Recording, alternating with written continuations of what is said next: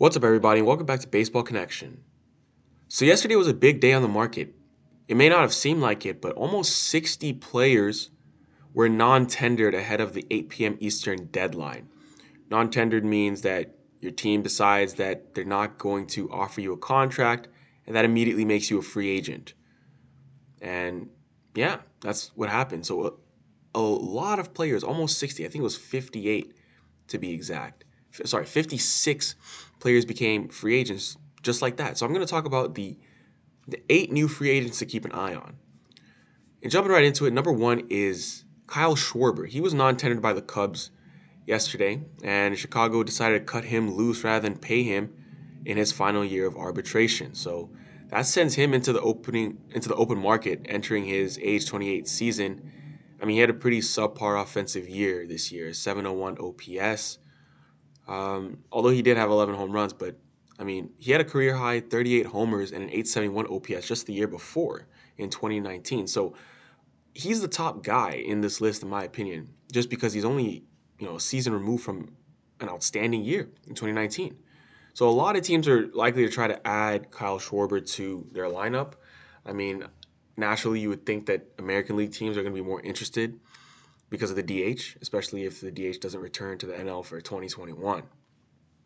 I mean, the Cubs say they'd still be interested in bringing Schwarber back as well, but how often do you see that? That's really rare. Whenever a team non-tenders a player, the player becomes a free agent. It's very rare for that team to go out and sign that guy back because what it means is that they're gonna have to sign him back at a lower cost than you know what he was initially set to make, and usually players are able to find a better deal at on another team. So it's it's rare. I highly doubt the Cubs are going to get him back.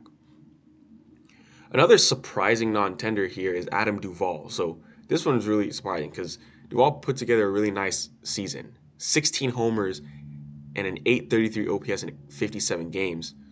But the Braves decided not to keep him in his third arbitration eligible year, where he would have gotten a raise from this year's salary of 3.25 million.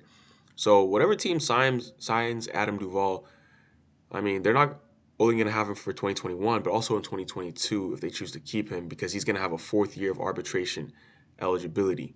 He must have been like a Super 2 guy or something. What, do they call it?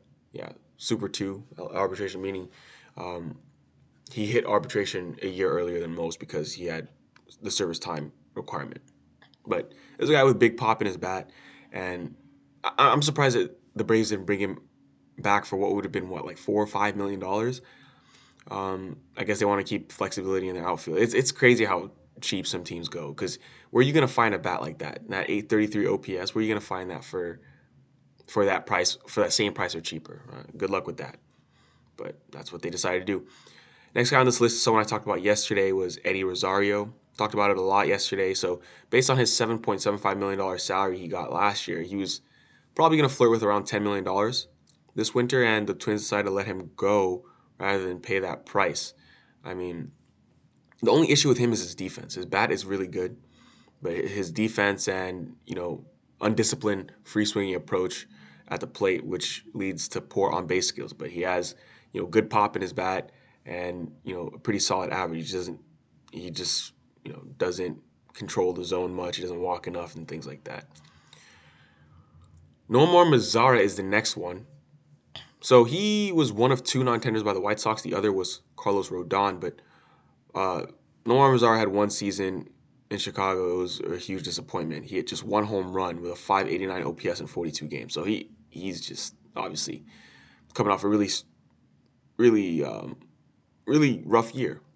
But he's still 25 years old, and he averaged 20 homers in 134 games in each of his first four seasons with the Rangers. So there should be number of teams who are willing to give him a chance as he still hasn't entered his prime yet.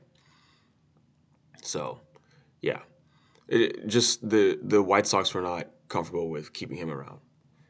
Next guy on here is David Dahl. This was another big big surprise. So the Rockies cut t- ties with David Dahl, uh, even though he had three years of club control. Because David Dahl tw- turns 27 in April. He's a former All Star, All Star just you know a year ago in 2019. But even that year, he only played 100 games. He's just been injured his whole career. I mean, he was injured in the minors. He's been injured when he came up to the bigs. I mean, this year was also another injury riddled season. So he's played only 264 games since he made his debut in July 2016. So the Rockies decided it was time to let him go because he just hasn't been healthy. He's injury prone. Archie Bradley was also non tendered by the Reds. So he's been one of the more consistent relievers in the National League over the past four years. And the Reds non tendered him just three months after trading for him. And, you know, I mean, he's gonna have he's gonna have options. He's gonna have options because he has a 2.95 ERA since 2017, and he's excelled in a bunch of late inning roles.